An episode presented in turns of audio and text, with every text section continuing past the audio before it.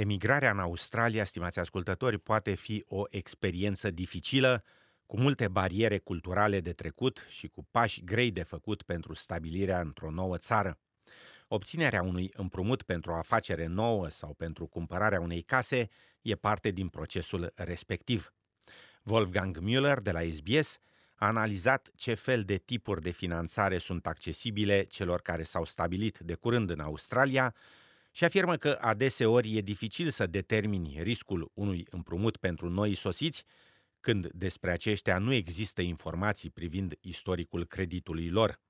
Din această cauză, multe instituții financiare sunt reticente în a acorda împrumuturi noilor imigranți în Australia, afirmă Martin Muretti, un broker ipotecar din Melbourne, care și el s-a stabilit în Australia venind din Africa cu 15 ani în urmă.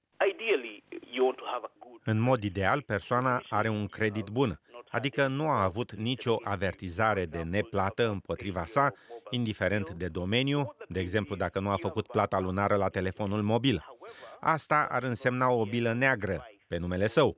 Cu toate acestea, nu e totul pierdut pentru că există creditori care vor considera totuși de la caz la caz acordarea unui împrumut, afirma domnul Mureiti. Pentru a fi eligibil pentru un împrumut, un solicitant trebuie să aibă vârsta de cel puțin 18 ani și să poată arăta că are un venit din care va replăti regulat suma împrumutată. Cele mai multe bănci iau în calcul și plățile de asistență socială de la Centerlink, cu toate acestea, nu toate beneficiile de la Centerlink se califică pentru acordarea unui împrumut.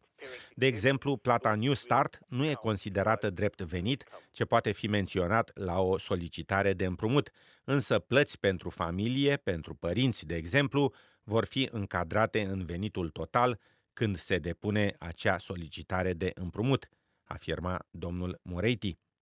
O rezidență permanentă australiană și un salariu constant sunt câteva dintre criteriile de eligibilitate pentru acordarea de credit, însă Martin Muretti afirmă că există și excepții de la regulă. Cele mai multe bănci cer rezidență permanentă în Australia ca un criteriu minim pentru acordarea unui împrumut personal sau pentru cumpărarea unei case. Cu toate acestea, cunosc cazuri când studenți sau persoane cu vize temporare au primit împrumuturi pentru cumpărarea unei mașini, afirma domnul Mureiti. Chiar și persoane aflate în Australia cu vize de partener pot solicita și primi împrumuturi, afirma acesta. Câteva bănci vor considera pe cei cu vize de partener căsătoriți cu un cetățean australian sau cu un rezident permanent în Australia, deși solicitanții nu au ei înșiși rezidența permanentă aici, ci au doar vize temporare. Cu toate acestea, unele bănci vor considera astfel de persoane pentru acordarea de credit, afirma domnul Mureiti. Importanța accesului la produse și servicii financiare pentru imigranți depășește depunerea unei cereri de împrumut. Includerea cu succes în societatea australiană cere însă și abilitatea de a administra bugetul, a înțelege facturile de plată și extrasele de cont, întocmirea și respectarea unui contract și economisirea pentru proiecte mai mari, afirma Teresa Clark, manager la organizația Anglicare, care asigură gratuit consiliere financiară. Anglicare are numeroase servicii accesibile oricui în comunitate, așa că imigranții și refugiații sunt bineveniți și susținuți de toate serviciile Anglicare. Asigurăm de asemenea finanțare pe scară mică, adică împrumuturi cu dobândă mică sau chiar fără dobândă. Imigranții și refugiații pot astfel să aibă acces la toate aceste programe, afirma doamna Clark. Organizația AIMS, cu sediul în Melbourne, ajută în acomodarea și integrarea în societatea noilor sosiți în această țară și face acest lucru încă din anii 50. Organizația oferă noilor sosiți cursuri de engleză și de educație profesională, precum și programe de orientare financiară. Managerul afacerilor cu publicul, Lori Nowell, afirmă că Ames oferă de asemenea împrumuturi mici, dar care au ajutat mulți imigranți să-și pornească propria afacere. Avem legături cu agenții non-profit care sfătuiesc financiar și uneori oferă împrumuturi mici refugiaților și imigranților care vor să demareze o afacere proprie. Avem multe cazuri de succes în Melbourne în ultimii ani, cu aproape 100 de refugiați sosiți în ultimii 5 ani care și-au deschis o mică afacere proprie, afirma domnul Noel.